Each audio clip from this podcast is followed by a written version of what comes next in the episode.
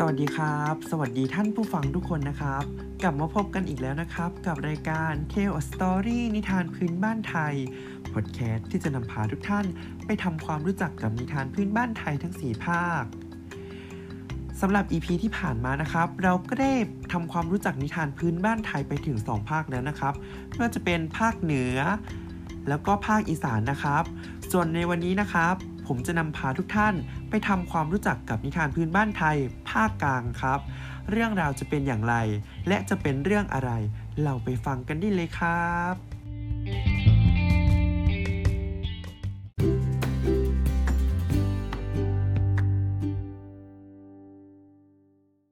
สำหรับนิทานพื้นบ้านของภาคกลางนะครับ เรื่องที่ผมนำมาเล่าให้ผู้ฟัง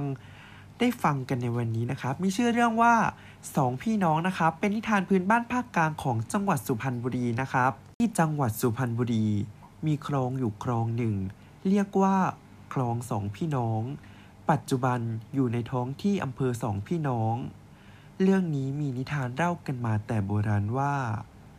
สมัยหนึ่ง มีชายสองคน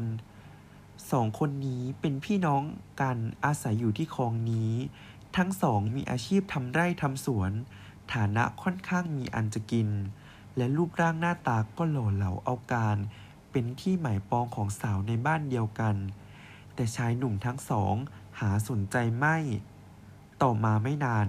ทั้งสองได้ข่าวว่ามีสาวงามสองคนอยู่ในตำบลท้องที่อำเภอบางปะมาหญิงทั้งสองนี้สวยงามมาก ชายทั้งสองพี่น้องจึงคิดต้องการนางมาเป็นคู่ครอง ทั้งสองคน ต่อมาสองพี่น้องได้จัดเท่าแก่ไปสู่ขอ พ่อแม่ฝ่ายหญิงเมื่อได้ฟังคุณสมบัติของฝ่ายชายก็ไม่รังเกียจ และเห็นว่าลูกสาวของตนอายุสมควรที่จะมีคู่ครอง จึงตอบตกลง เมื่อมาสู่ขอ ลูกสาวของฉันไปตกแต่งทั้งที ก็ขอให้สมกับหน้าตาฐานะหน่อยหนึ่งจะได้ไหม พ่อของฝ่ายหญิงกล่าวกับเท่าแก่ ว่าฝ่ายหญิงต้องการให้จัดขบวนขันหมาก ลงเรือสำเภาให้ใหญ่โต จะได้เป็นที่เชิดหน้าชูตาของชาวบ้านแถวนี้ ครั้งถึงวันกำหนดนัด ฝ่ายชายก็จัดเครื่องขันหมากและเครื่องใช้ในการแต่งงานลงเรือสำเภา มีมโหรีปีพาดครบครัน เมื่อได้เลิกขบวนขันหมากพร้อม ทั้งเจ้าบ่าวทั้งสองก็เริ่มเคลื่อนที่จากคลองสองพี่น้องออกไปทางแม่น้ำสุพรรณขึ้นไปทางเหนือมุ่งหน้าไปบ้านเจ้าสาว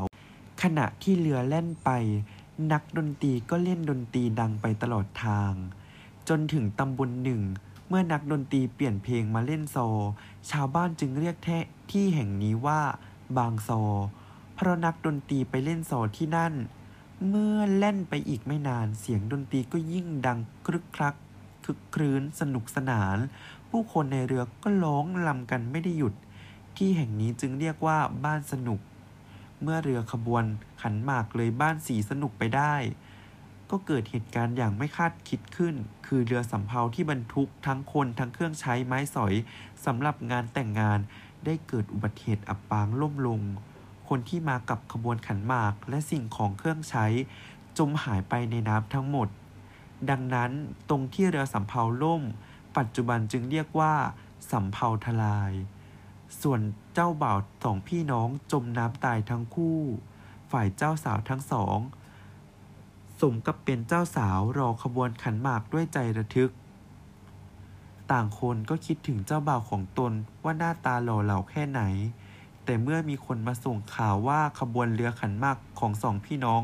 ล่มลงกลางแม่น้ำเสียแล้ว และเจ้าบ่าวของเธอก็จมน้ำตาย หญิงทั้งสองเสียใจมาก เธอร้องไห้คร่ำครวญอย่างน่าเวทนา ต่อมาชาวบ้านจึงเรียกบ้านที่หญิงทั้งสองอยู่ว่า บ้านแม่ไม้ซึ่งปัจจุบันก็ขึ้นอยู่กับอำเภอบางปะมาจังหวัดสุพรรณบุรี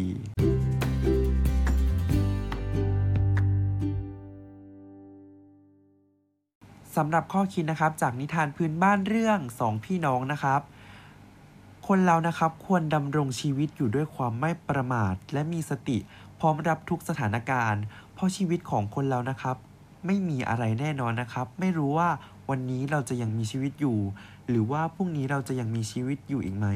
เพราะฉะนั้นแล้วนะครับในในทุกในทุกๆวันของการดำเนินชีวิตนะครับ เราจะต้องตั้งมั่นอยู่ด้วยความไม่ประมาทนั่นเองครับ สำหรับ EP ที่ 4 นะครับ ก็จบกันไปแล้วนะครับสำหรับนิทานพื้นบ้านไทยภาคกลางนะครับ เรื่องที่นำมาเสนอวันนี้นะครับ ก็คือเรื่องสองพี่น้องนะครับ ซึ่งเมื่อผู้ฟังทุกคนนะครับ ได้ฟังแล้วก็จะได้ข้อคิดกลับไปสามารถปรับใช้ในชีวิตประจำวันได้อย่างแน่นอนนะครับ เพราะว่าคนเรานะครับจะต้องตั้งอยู่ด้วยความไม่ประมาทนะครับ แล้วใน EP ต่อไปนะครับ เป็น EP สุดท้ายของพอดแคสต์ Tell a Story แล้วนะครับ ท่านผู้ฟังทุกคนนะครับ ไม่ควรพลาดเลยนะครับ เพราะว่า EP สุดท้ายนะครับ เราจะพาทุกท่านไปทำความรู้จักกับนิทานพื้นบ้านของภาคใต้นะครับสำหรับใน EP 4 นี้ ต้องขอตัวลาไปก่อนแล้วนะครับ แล้วพบกัน EP ต่อไปครับ สวัสดีครับ